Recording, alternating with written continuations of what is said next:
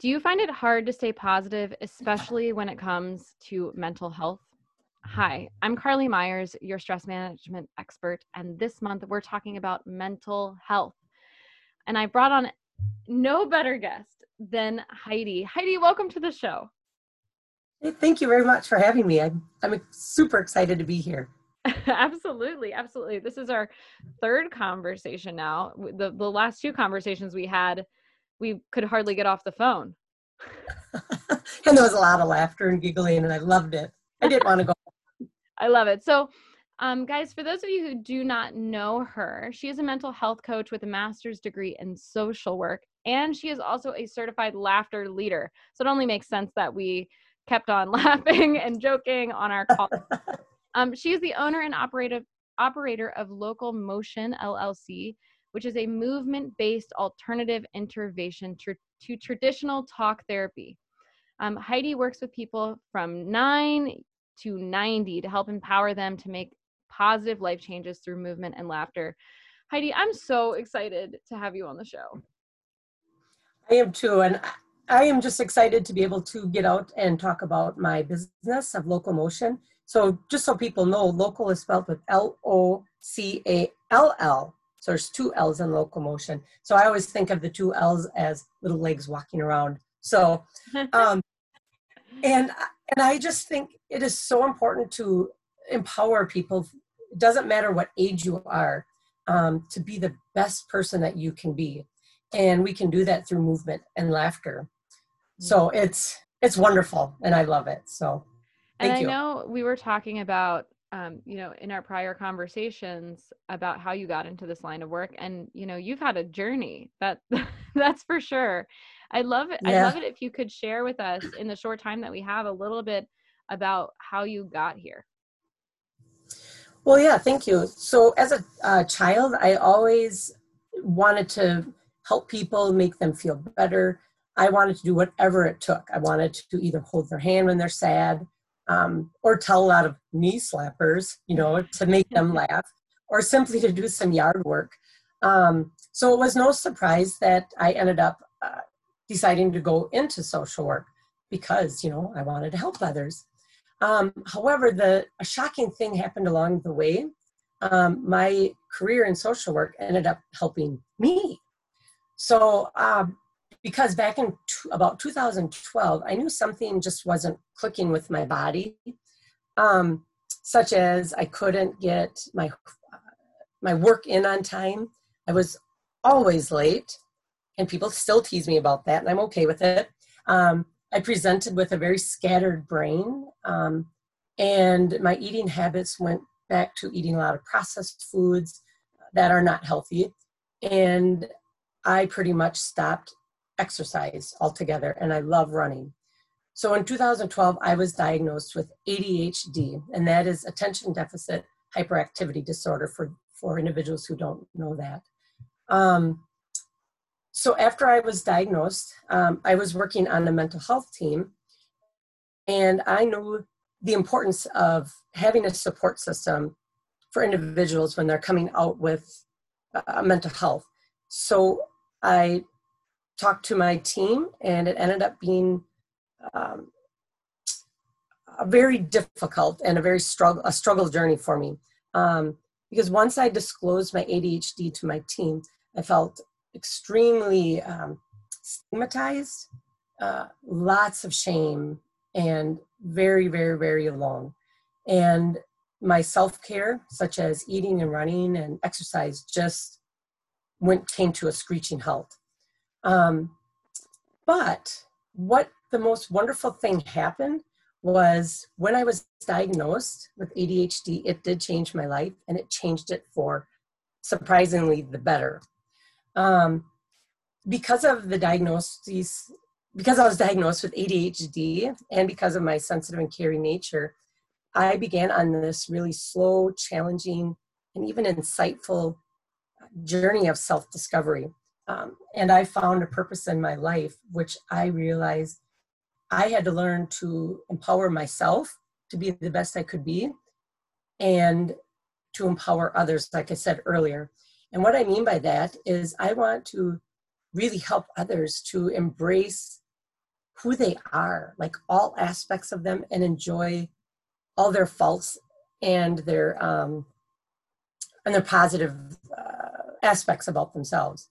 Um, the other thing that that I will that I am also learned on my journey is that I've learned to have the ability to hold respect and space for myself when I have made mistakes, but I also carry that over to the individuals who I work with. Um, because I think it's so important for everyone to face their own challenges, but I am helping them face them um, using compassion, with a lot of respect, empathy, and with that, I'm gaining their trust. But the funnest of all, I use humor and silliness when I'm helping them, you know, uh, achieve whatever dreams they need to. Um, yeah, it's and, funny. It, it's funny, like when you shared your story, what I loved most about it is that it's not all rainbows and butterflies. Like there's oh. real st- challenges, there's real stuff. And I think that what's so great about your perspective is that it's one, it's not all rainbows and butterflies, but and two, let's get through it. I got through it. I know what it feels like to feel shame. I know what it feels like to have that diagnosis, you know, this specific one and have to navigate that. And I think mm-hmm. like th- that's one of the reasons I wanted to have you on the show is because you understand what it you've been in like uh, many of many of our shoes right? And yeah exactly. and to not feel hurt or to feel that shame and, and all of that but and to end up on the other side and to say no like to be able to still be goofy and to still have joy and to still have all of those great things. So what do you what would you recommend for someone who maybe is is in that place of shame or feeling stigmatized or, or they don't know where to in terms how to move forward. Yeah and and that that can be really tricky and hard and that's where my uh, like my walking group is coming into play to help reduce the, the stigma of mental health but it also can be for addiction or anything but the biggest place is to really find that person that you you trust like wholeheartedly trust that um like Brené Brown would say something like if you called if she if she called up her friend and said come over here and help me remove a dead body or something like that yeah. it means that they're going to listen to what you have to say without judgment mm-hmm. um, and that is the biggest thing um, and um, and learning to advocate for yourself which is hard and i've had to do that but i'm also good that's the other piece that will be in my walking group is to help individuals advocate for themselves because they're you all are absolutely worth it. Um, it's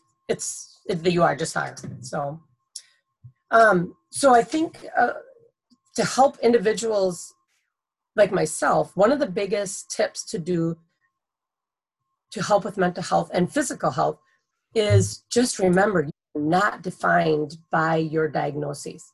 Um, so if you are someone who happens to live with depression or ADHD or bipolar, you're just someone who lives with it. It doesn't have to be you. So, one of the ways um, of being silly with your diagnosis that I have learned to do um, in a book I have read, it's called Lighten Up Survival Skills for People Under Pressure. Um, it's by C.W. Metcalf.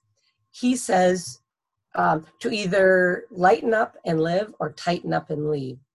And what that means is don't take yourself so serious. You know, laugh at yourself, be silly. Like with ADHD, um, you know there's interventions that i've had to work that i've done and some of them haven't worked some of them have but i go well with adhd i get the little squirrel moments and maybe some of them the interventions would have worked but they didn't and you just move forward so um, but one of the most important aspects of keeping yourself healthy is engaging in some type of uh, physical activity about 15 minutes a day and that can be walking playing with your kids, your fur babies, but simply laughing and laugh at yourself because you can also burn 40 calories by laughing, which is awesome. So keep laughing. It is. I'm just gonna laugh all day. Just now. Yes, you're absolutely worth it. I'm gonna try. I'm gonna I'm gonna make that the new challenge. Laugh as much as possible.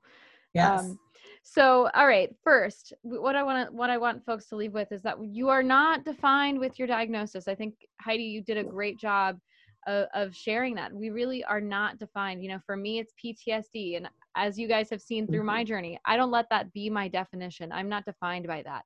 Right? Laughter is so important to mental health. It is and you know moving our body right um, i've heard this uh, time and time again that uh, anxiety is energy and so, mm-hmm. you know, physical activity can help move that anxiety out. So, for those of you who are listening at home, we want to know, we want to leave it on a lighter note. What what is the last thing that made you have like full belly laughter? Like what made you laugh until you cried? It was so funny. Let us know in the comments because I'm hoping that I'm going to be able to get some laughs from it too. You better.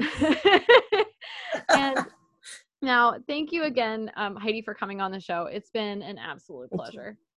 Yes, thank you so much. I appreciate it. And everybody just laugh. Life is joy. Love it. So, this concludes this episode of the Stress Less Show. If you've enjoyed this week's episode, let us know by giving us a big old thumbs up and hitting that follow or subscribe button. Thanks for listening, and we'll see you next week.